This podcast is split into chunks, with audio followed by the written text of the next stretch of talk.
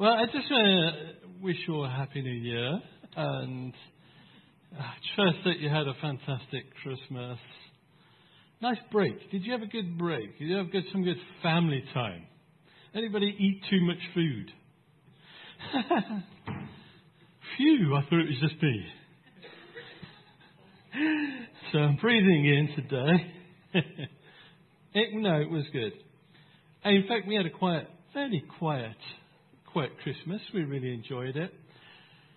But I needed some downtime because I was conscious that things are going to get pretty busy over the next uh, couple of months. I think everybody should have received some form of communication from us. Uh, that, uh, but just to bring us up to speed, we're all on the same page. That, that, so Daventry District Council have actually sold the property. It's not ours anymore. Well, it never was ours, really, was it? Um, but the whole thing is, is that we need to vacate the property by the 23rd of March. Whew. That's not 2019. Unfortunately, it's 2008. That's this year. March this year. So we get lots to do. We're going to be really, really busy. But that's, I think we can do it. I think we can do it. The whole thing is, is we got to find a home for the food bank, a new place to meet, and clear this place out within a couple of months. And so it's going to be a tight schedule, and we're going to try and call upon as many as you as possible. And we're going to reach out to the community as well and say, can you help us? And we'll work together and we'll, we'll do this. I'm absolutely certain. So what on earth what on earth does 2018 have for us? What on earth does God have for us in 2018? But I, I, you know, and I just think, you know, what does God have for us as a community of people? But also, what does He have for us as individuals? Because it can be really exciting. I think it is really exciting. I don't know all of the answers to that. I don't know what he's got in store for you. I don't, I don't really know what he has in store for us all as a church. What I can say is that we will face challenges. I, I know we're going to face obstacles. We're going to face barriers that kind of feel as though they're pushing us back sometimes. We're going to feel a little bit of discouragement. We're going to experience disappointment we're going to dis- uh, experience um, discomfort and loss. But you know what else we're going to experience? We're going to experience victories. we're going to experience battles won, wars won. we're going to experience uh, promises being fulfilled. We're going to experience favor, more favor in God's sight. We're going to experience more freedom we're going to experience more healing. God has just so much more for us, Vineyard. he has so much more, and we're going to experience some of that as well this year. So we've got some things to look forward to. It is a thought. None of us, or all of us, we want to kind of live in victory, don't we? We all want victory in life. We all we all want to succeed. Sorry, some of you are looking at me going, no, Rob, I want to fail this year. Actually, it's my goal this year, Rob. Everything I do, I want to fail no, I don't know anybody that really wants to fail, you know? I don't know anybody that wants to fail. We all want to uh, succeed. We all want to experience the miraculous. We all want to win. We want to get there. You know, we want to succeed. We want God to straighten out the paths. We want Him to make things smooth. We want Him to part the waters, as it were. We want Him to calm the storm, lift the fog, so that we can see more. You probably even prayed prayers this year, or maybe you prayed them already. God, if you just sort this out in my life, if you just do X, Y, Z, if you just you know, do something over here, do, can you provide for me with this? If you just do these things, I'm so behind you. I will be so for you, God. I'll be like sold out for you. If you just do X, Y, Z. And I think God has an answer to that request. I think He says, okay, but you take the first step. Know, okay, but you have got to step out. You've got to do something first. You know, God wants to, I believe, grow in every single one of us faith in 2018. I think He wants to give us big faith. He wants to give us more confidence in Him, confidence in His provision, confidence in His strength. But I think that in order for us to keep on track with where God is calling us as a church community, in order for us to keep on track as individuals, I think we've got to do four things. Firstly, I think go back one there. Uh, first of all, we've got to hear him.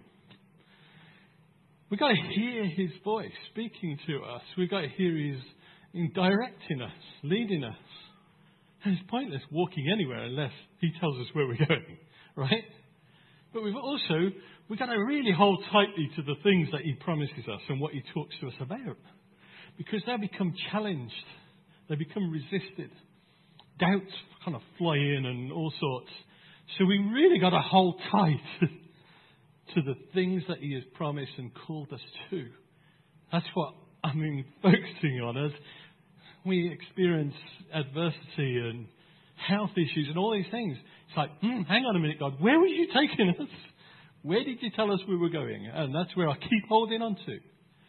Thirdly, we need to take some risks. We've got to step out. You know, the, in the, not the Oxford Dictionary, but the Vineyard Dictionary, faith is spelled R-I-S-K. Yeah? faith is spelled R-I-S-K. We just got, we've got to take some risks, uh, each and every one of us. And then Leslie, we've, we've got to hold his hand. I mean, what I mean by that, we've got to walk with him in an intimate relationship. This whole journey is centered on a relationship with God.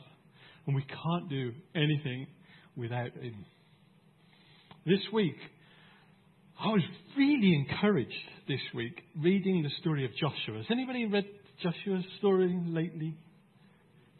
Of Joshua. I hadn't read it for a long, long time, but I read it this week. Um, and I was really encouraged about him. He's in the Old Testament, by the way. He's kind of like the successor to Moses, you know? Moses kind of hands over the baton of leadership, leading the people of Israel, uh, hands it over to Joshua. He's kind of his, he was kind of his second in command for a little while, if you like. Um, but what I think is, is Joshua seemed to be successful. That's the right word. He successfully stepped into the destiny that God had given them and the promises that God had given them because he adhered to these things. And that's what I see flowing through the Joshua story. He listened to God. He actually held on to the things that God was saying to him when challenges come his way. He took loads of risks. So you talk about the risks that he takes. And he was just constantly walking with God by his side. You remember, oh, well, those that were around early part of last year, Joe, Joshua, not Joseph, Joshua. Joshua. I've called him Jonah, Joseph. As I've been talking about him to various people, Joseph, Jonah. No, it's Joshua. Definitely Joshua that we're talking about. Joshua, he had a mention last year when we were. Um, I was talking about Moses, the Moses story. And uh, Joshua gets a mention in that. Actually, let me just kind of recap with you what, what I talked about with the Moses story. God commissioned Moses to um, bring out the Israelites from the, the place of bondage, right? So they've been slaves for something like 400 years in Egypt. And you see what God is doing, He's bringing these people, and remember there's like two, two and a half million Israelites and more. There's, there's additional people that actually came out with them. God is bringing them into a land that He has promised them. This land called Canaan. It's the, the, the, the land flowing with milk and honey. Hey, sweet. And so uh, Moses is bringing them out, and God in, the pro- God, God, in the process, he demonstrates so many miraculous encounters in the process. You remember there was like uh, plagues, you know, when there was confronting the Pharaoh, and there was all those, those plagues. Uh, there was know, the parting of the Red Sea, a pillar of smoke that they followed, uh, and the pillar of fire. God just showed so many things and miraculous uh, occurrences and provision. God provided for them miraculously. There was quail and um, manna, you know, like a bread type substance that would fall from the sky every day so they could eat. God provided that. He provided water through a rock, of all things. He provided for them miraculously. They, they followed God. And they kind of, they didn't, they went from Egypt and they were going to Canaan. And they didn't take the direct route. Uh, there was lots of reasons for that. It's like Philistine, Philistine country. And God kind of knew that if they come out of Egypt and straight into conflict with Philistines, they'll probably just back to Egypt anyway. So they, and besides, he'd got lots of things he was going to teach them. So he takes them south, and they kind of curl around the bottom of Mount Sinai. And they go around the bottom of Sinai. It's there where they cross over the Red Sea, the miraculous parting of the waters. And they come up the east side of Sinai. and it's there they camp out at a place called Kadesh Barnea. They're in Kadesh Barnea, and this is a place which is right on the doorstep of Canaan. It was like, not quite a stone throw, but they could see where they're heading. It isn't that far away. and whilst they're camped out at Kadesh Barnea, Moses instructs 12, instructs 12 men they're kind of like spies, kind of like uh, observers, scouts. And he asked them to go into Canaan and go and scout the area Go and check out the country. Um, he asked them to check out the towns. What kind of towns are they? Kind of fortified towns. They've got walls around them. Are they just regular towns? What are the people like in there? Are they sort of big people? They look tough or strong? You know. What about the land itself? Is it good? Is it going to yield some good food and good, good for farming and so on and so forth. Well, among these 12 spies that he sends out was Joshua and a guy called Caleb, which we'll come back to Caleb in a moment. But so these 12 guys all go out and spend some time in Canaan just checking the out. Well, when the spies come back, 10 of the 12 come back with a very negative report very, very negative, very ah, fear mongering. And they were just like saying things like, mm-hmm, man, there's no way we're going to go in there. Th- those guys are huge. Have you seen them? I mean, we, when we went out there, we, we, we felt like, like this. We were like grasshoppers to them. You know, we were so small. And they were saying things like, man, even the land that devours people. And it was just like, exaggerate. And that's what fear does, doesn't it? Exaggerates our obstacles. So they were kind of coming back with, uh, with that sort of report. But Joshua and Caleb, they had a different story So They were like to the others, shut up! Just shut it. You, you're freaking everybody out here. We can do this. God has called us to go into this place. He's promised this land to us. And He is with us. He said He'll never leave us. So we can do it. Come on, let's get in there. Let's go for it. Now, unfortunately, the people, they actually listened to the negative reports. Unfortunately, they, they listened to the fears within them. And they opted not to go for it. And that choice well, had all sorts of consequences, very negative consequences it resulted in them wandering around in the desert for 40 years. Ran in circles. Ran around because they wouldn't face the fears, they wouldn't face the challenges. Whilst they're in their wilderness wanderings, um, Moses, he had to form some kind of like makeshift army to defend himself, to defend the people as enemies and things come along. And he arranged for Joshua to kind of be the military leader in that. He and, he and Joshua kind of led from a military standpoint. And they, and they kind of encountered numerous battles with Amorites and Amalekites and all sorts of Amorites, all sorts of paint, I was going to say. It's a Hammerite, that, isn't it? Amal, Amorites. Um, during the, the 40 years of wandering around in the wilderness, it came to the time when Moses grew old and he died. And the leadership baton, as I said earlier, was literally handed over to Joshua.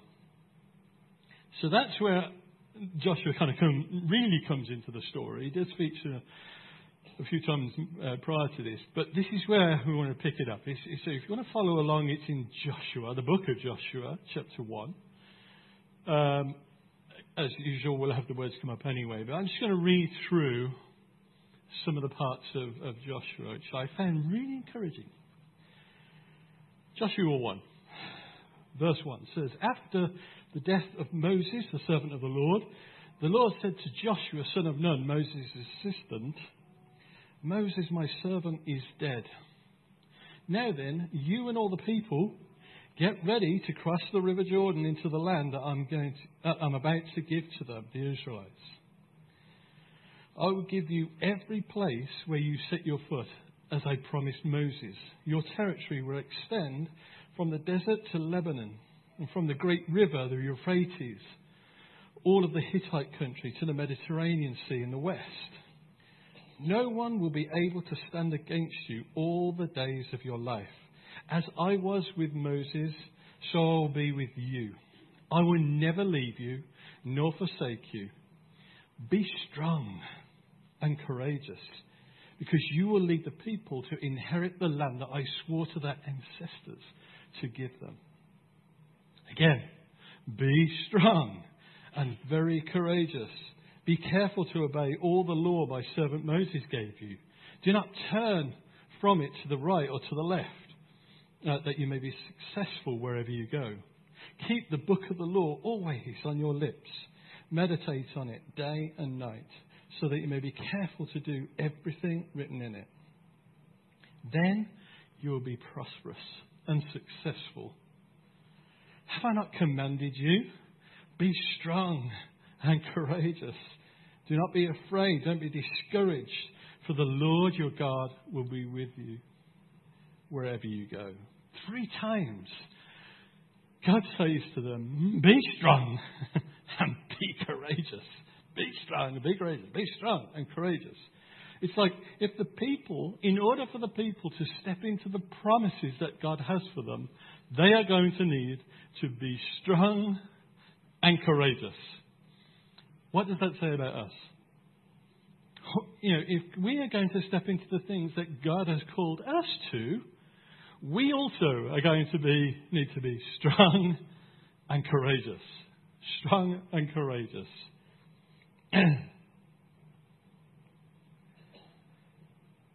I find it really interesting how, um, how God kind of re emphasizes this come on, get ready. We're about to go. In the next couple of verses, it says in verse 10 So Joshua ordered the officers of the people go through the camp and tell the people, Get your provisions ready. Three days from now, you will cross the Jordan here to go in and take possession of the land uh, the Lord your God is giving to you for your own. Now, we could just read over that quite quite quickly, but I kind of like came up to that small, seemingly insignificant phrase, three days from now. Mm, I kind of like, mm, that's some, there's something in that three days from now. Do you know there are so many places in the Old Testament where the people are told God's going to come through for you, God's going to rescue you, God's going to you know, bring you out, He's going to do something, but there's going to be a period of waiting beforehand. And that period of waiting is often expressed as three days. Often expressed as three days. I'll give you some examples. I don't think I've got these on the uh, on the slides, but in Genesis 40, this is like Joseph. Joseph, he, he, there is Joseph. I knew Joseph was in it somewhere. Joseph is interpreting the cupbearer's dream. Do you remember that? in verse 13, it says of Genesis 40, in three days, Pharaoh will lift up your head and restore you to your office. In Exodus 19:11, it says, "And be ready by the third day, because on that day the Lord will come down on Mount Sinai in, in the sight of all the people." A little bit further down in verse 15, then he said to the people, "Prepare yourself for the third day." Verse 16, on the morning of the third day, there was thunder and lightning uh, with a thick cloud over the mountain and a very, a very loud trumpet blast. This is right when God was giving the people the Ten Commandments on the third day. The story of Esther, I don't know whether you read that recently in Esther. Queen Esther, she's about to literally risk her life by coming before the, the Persian king without being summoned. This was like unheard of. This was despicable. I mean, you got right really into trouble for this. But she's going to like come before him. And in preparation for that, she instructs the Jewish people to, to fast and pray. Have a guess for how long? Three days. Three days. And it was through that, that engagement that she had with the king that it was revealed that the Jewish people were, there was a plot to kill the Jewish people, and so they were able to put it to a stop. So it's like a, an amazing kind of series of events. Three days, though, of preparation and anticipation. Jonah, swallowed up in a big fish. How long's he in the belly of the big fish for? Three days. Three days before he's actually released again. And he's often, he was praying. Jonah was always praying, I want to go out the way that I came in. he did.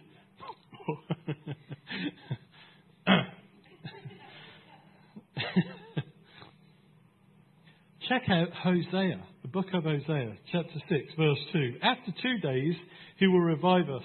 On the third day, he will restore us that we may live in his presence. On the third day. Me about these three days. On the third day. And it's not just an Old Testament thing, by the way. In the New Testament, this is Paul writing about Jesus. He said, For what I received, I passed on to you as of first importance that Christ died for our sins according to the Scriptures, that he was buried, and that he was raised on the third day according to the Scriptures.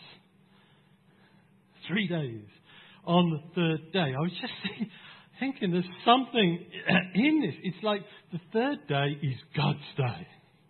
The third day is God's day. This is the day when prisoners get set free. This is the day where mountains shake uh, and rivers they part.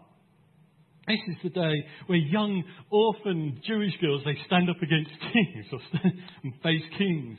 This is the day where prophets get spewed out onto seashore lines. Again, you know, by big fish. this is the day when big stones get rolled away from tombs to reveal that crucified carpenters have been raised from the dead. On the third day. I really think there's something God's speaking in this, okay? I rarely stand up here, I, in all the, I know, 15, 17 years, 15, 15 years we've been here, 16 years. I, I rarely stand up here and say, I really feel God is saying, but I'm going to say it today. Because I really feel God is speaking through this. I think God is, is saying to the church, get ready. I think he's saying, get prepared. You are about to experience a third day event. You're about to experience a third day event. You're going to be okay. And I've got a plan and a purpose for you. And I'm, you're going to pass through the resistance. You're going to pass through it. It's not going to be easy. It's not going to, it's not going to be, you know, just a walk in the park, and you're going to have to be strong and courageous. But you're going to pass through the Jordan. And, and you know what? He says the promises are on the other side. You're going to get through, and the promises are on the other side. I really feel that is something for us as a church, but I also think it is for individuals. There's something for individuals in that as well. You're in, up to that resistance, adversity, things are coming your way, but God is saying you're going to go through it. But we've got to do something. We're really going to have to do something first. Uh, in our Joshua uh, text in here, God has got something extraordinary He's about to do with the people, um, uh, people of Israel, and it's all going to happen on this third day. So after God has given these promises, all the promises that He gave to Moses, essentially, He's now passed them these promises on to Joshua. Then we come to Joshua chapter 2. Now, we, we don't have time to read all of the passages, okay? So I'm just going to paraphrase, just kind of skim over this part of the story. But jo- Joshua, he sends two spies, just like Moses did all those years earlier, 40 years earlier. He sends two spies to go over into over the Jordan and go into Jericho to check it out what it, what's going on in there. It's like we're going to try and take this fortified city, and we need some kind of strategy to actually do it. So he sends these two in to do to, to like risk assess. do a risk assessment, really? Or, no, just assess their military capability. Can you go and check things out? So these two spies, they go in and they find themselves staying in the house of a prostitute, no less uh, a lady called Rahab. Now, somehow, the king uh, of Jericho, he discovers that these two Jewish people that, that are in his area, and they're at this woman's house, Rahab. So he sends a couple of his officials around to seize them. Now, on turning up to Rahab's house, she tells them, Yes, I have had two strangers come into me. I, didn't know who they were. Uh, and in fact, they've gone now. Um, I don't know where they've gone, but they've only just left. So if you hurry up, you'll probably catch them. So they, she kind of sends them off. You, you probably catch them. She was telling a bit of a porky because she was actually hiding them in the roof of her house. Okay. now, what she did there clearly was risking her own life. She was risking her life. She got found out that she was keeping these two spies, she'd have been, well, been death. So why on earth would she do that? Why did she do that? Well, the text in, in, Joshua 2, it actually says that she had heard how the Lord had reserved the land for, uh, of Israel, uh, for Israel. She'd heard the stories about how God had parted the seas for them. She'd heard the stories of how he had provided for them. They'd heard the stories of how God had been with the people of Israel such that they overcome in battles. They were victorious in battles. She'd heard all about the God of Israel and she was about to bet everything she had on him, stake everything she had on him. So, in spite of the fact that she's a uh, pagan, and in spite of the fact that she was um, a prostitute, she becomes kind of a hero of the faith. She's a hero. And in fact, she's celebrated and she's mentioned in numerous passages throughout the Bible. In the New Testament as well. She's mentioned in Matthew's Gospel, she's mentioned in the book of Hebrews, and she's mentioned in the book of James. Jesus' brother wrote about her. She's a hero. And she's a hero because she does what God asks of absolutely anybody just to simply trust God, to put their confidence and trust in God. So we come to chapter 3. Chapter 3. This is the third day. the third day is in chapter 3 of Joshua. This is the day that God is going to do something really remarkable. But there's something that the people have to do first. So here they are, they're right on the edge of the east side of the River Jordan. But God tells them, you're actually going to cross the Jordan, but you're going to cross in a very specific way. The procession is going to be led by the Levitical priests, and they're going to be carrying the Ark of the Covenant of God. Remember that? The big wooden box that's laden with gold, commandments inside, loads of artifacts inside. The priests are going to lead the way. This thing represented God's presence. And I guess what this symbolizes is that God is going to go in front.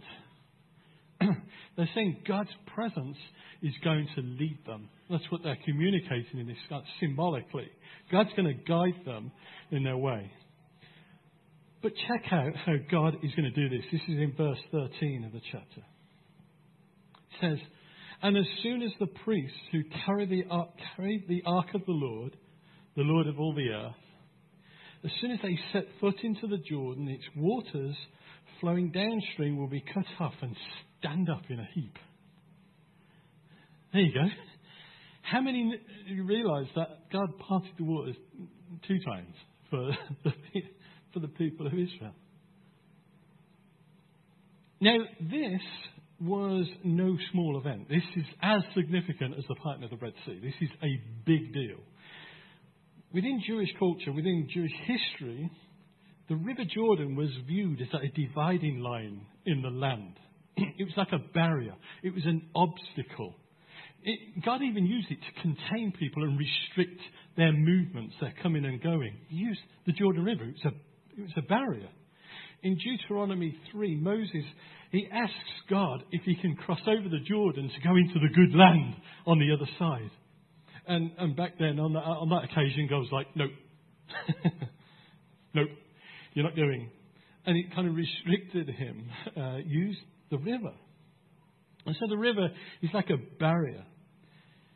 Now, now, this is the thing which is stood in between God's people. They're on the east side in a place called Shittim, which gives me great pleasure to say in front of the church. I, I was going to get everybody to say, one, two, three. No. Okay, so they're in this place.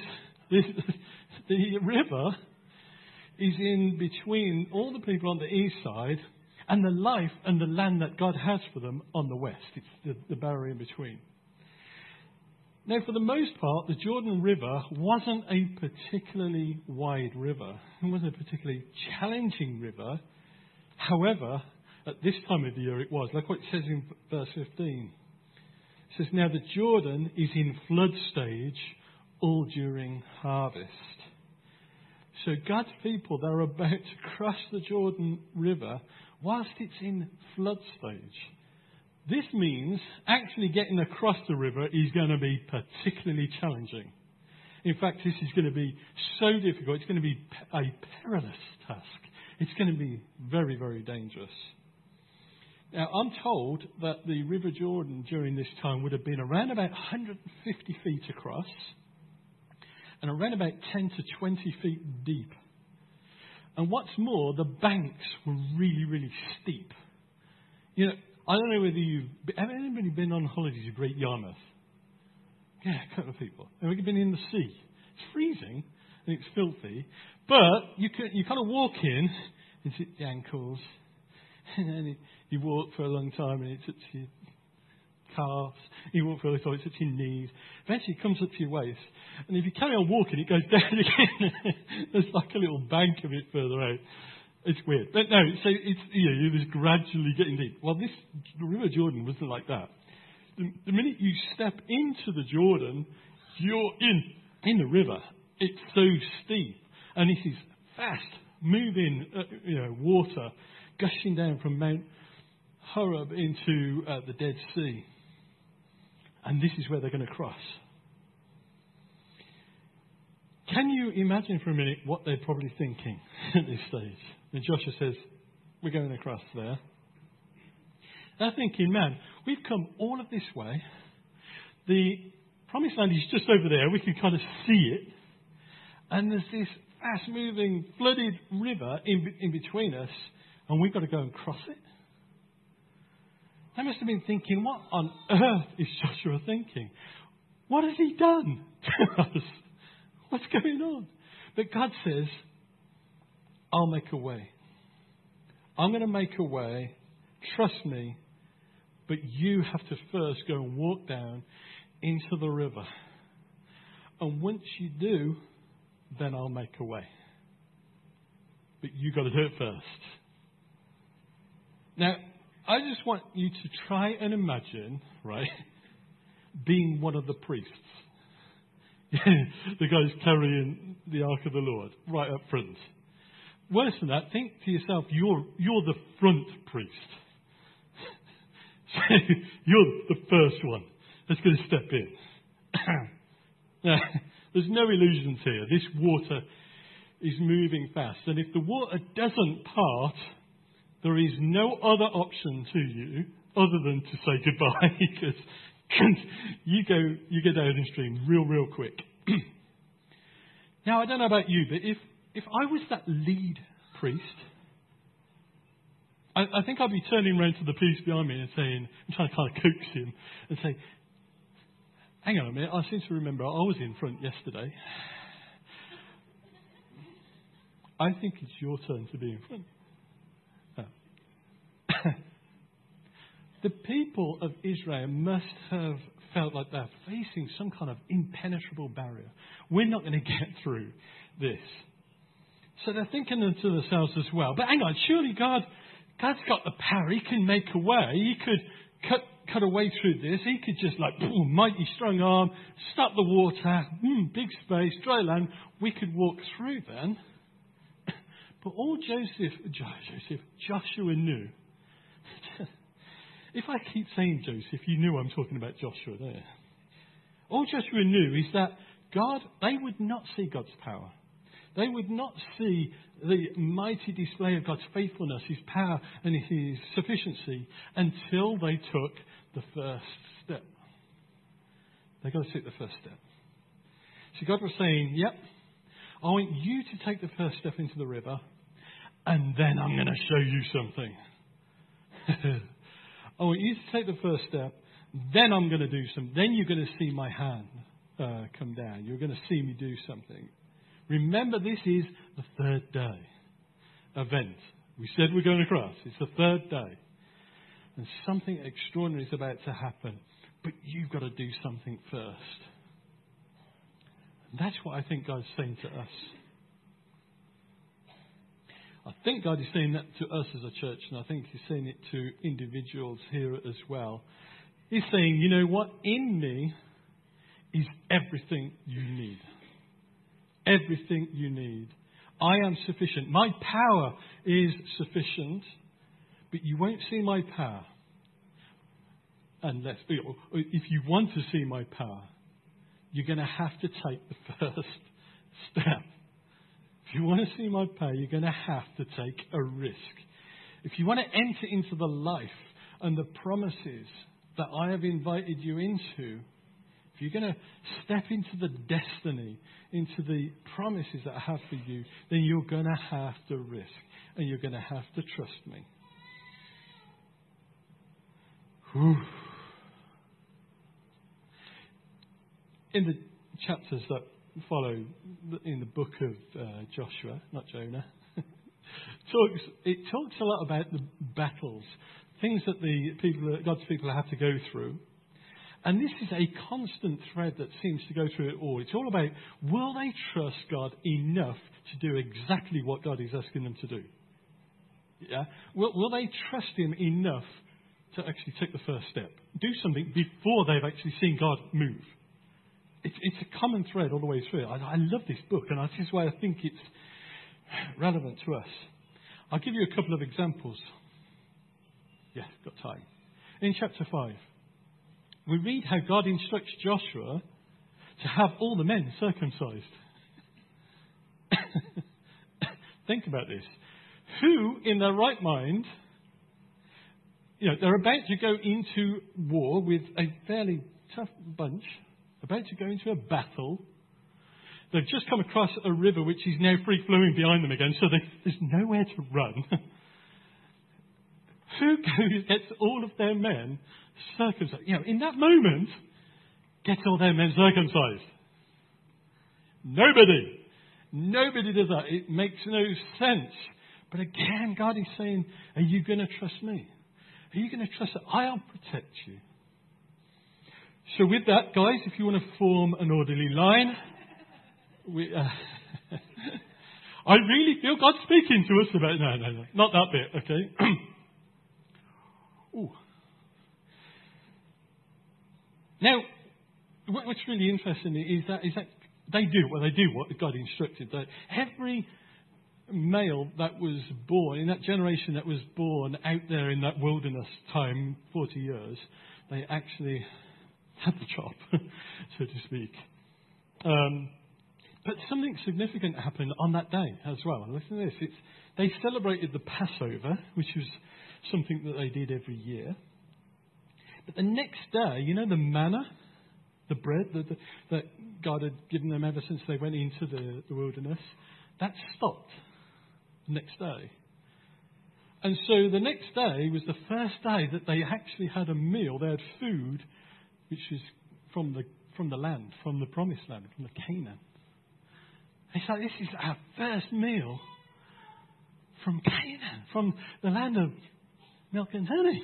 It's our first meal. It's a landmark moment uh, for them. Another example, in Joshua 6, it talks about the actual taking of Jericho, okay, the great walled city. Many of you know the story. But God says, okay, guys, let me tell you how this is going to work. For six days, you're all going to like walk around, all your army is going to walk around the perimeter of the wall just once every day. You camp up. And then on the seventh day, you're going to wander around the walls seven times. And on the seventh time, you're going to go around, you're going to shout, ah! Makes sense, right? It seemed really dumb to them. They thought this is stupid. You know, this is how we're going to. we can just. Can't. We can break down the gates. We can get in. There's enough. We're overpowered. God's with us. We can. But no, we've got to do this. We've got to, you know, walk around six days, walk around seven days, seven times, and shout. What are you thinking, God? Why would you have us do this? Well, I think the answer to that is in verse 2. When it says, It's so that you will see that I have uh, delivered Jericho into your hands. See that I have. You see, they needed to know that it wasn't through their military tactics and through their strategizing, it was through God's hand. He was going to deliver them, uh, deliver Jericho into their hands. God says, Will you trust me? And will you trust me enough to do the thing that I tell you to do, even if it's a little bit strange? Even if it doesn't make sense to you, if it, you know, totally nonsensical. And maybe you're even going to look a little bit stupid, a bit foolish. But will you trust me? As I say, this seems to be a key thing right the way through the book of Jonah. I just want to finish uh, by asking us a question to consider. I want you to think about what is your Jordan River right now in your life? What is your Jordan River? What is that barrier where is it God is asking you to take that first step? Take the first step of faith. Is there anything that might be keeping you and holding you back from responding to whatever God is putting on your heart? And maybe He's put on your heart for many, many years, but is there still something holding you back? Every single one of us faces barriers like the Jordan. We all have those, those barriers that try to prevent us from entering into the life that God has for us. They prevent us from stepping into the promises that God has made to us. And usually these things, they kind of play, play to our fears, don't they? Ah, fear. Ah, you can't. Yes, I just think 2018 can be just another year. I think it just, just it gonna be another year like most years, you know. In fact, it could be a year that we bow down to our fears, all those fears. We could bow down to our fears, those fears that say you, you can't overcome. You're not strong enough. You're not old enough. You're too old.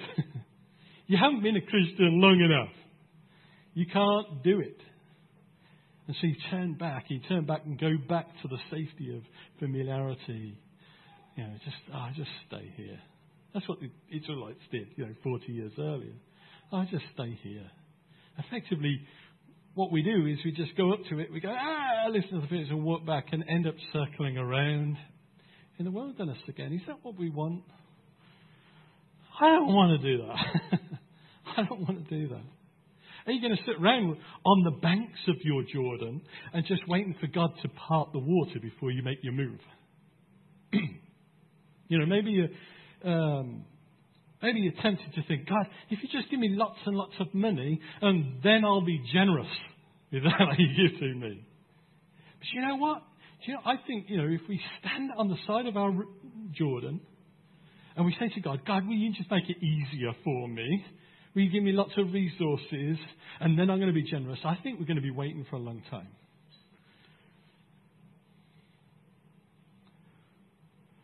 Maybe you're tempted to think, God, if you just give me more confidence, then I'll go and tell somebody about you. Just give me a bit more confidence. Yeah, I, I mean, it's true. If you step out and you speak to somebody about Jesus and all that he's done, maybe they won't agree with you. maybe they'll just oppose you or what you say. They won't agree. They won't receive Jesus. Maybe you'll invite some people to church and, and they'll just reject you, turn down your offer. No, no, no, no, thanks. But if you don't invite them, how on earth are they going to say yes? how can they say yes if you don't ask somebody? so that could be a typical 2018, or 2018 is it going to be a year where we trust God? We trust God for a third day event in our life. Are you trusting God for a third day event for us as a church uh, and as well as for you as an individual? Is it going to be a, a, third day event where you're going to press through the barriers, the things that are pushing you back? Are you going to actually go with His presence first? Spend time with Him. Let Him lead you. You know, God's power is so available to those who are willing to take the first step. That's what we've got to do. We've got to take the first step. We've got to risk. We've got to trust Him. So, how about if 2018 was a year of spiritual risk taking?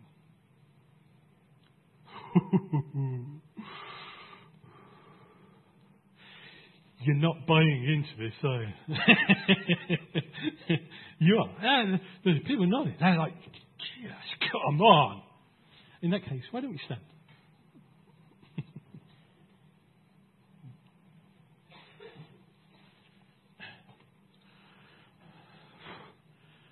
um, Cat, Rob, would you join me? Uh, and Nick, would you be able to join me? We, we won't go to the minister, uh, so I sprung this on them. I always do this. And so we're just going to ask God to move in us. These guys are going to do that. well, all we're going to do is we're going to release people to pray for each other. Yeah, along the lines of what I think I've been saying, if you can remember. So a couple of minutes just to kind of think to get your mind on God, what God wants to do, what He wants to say. And as you're thinking about that, I just pray, come, Holy Spirit.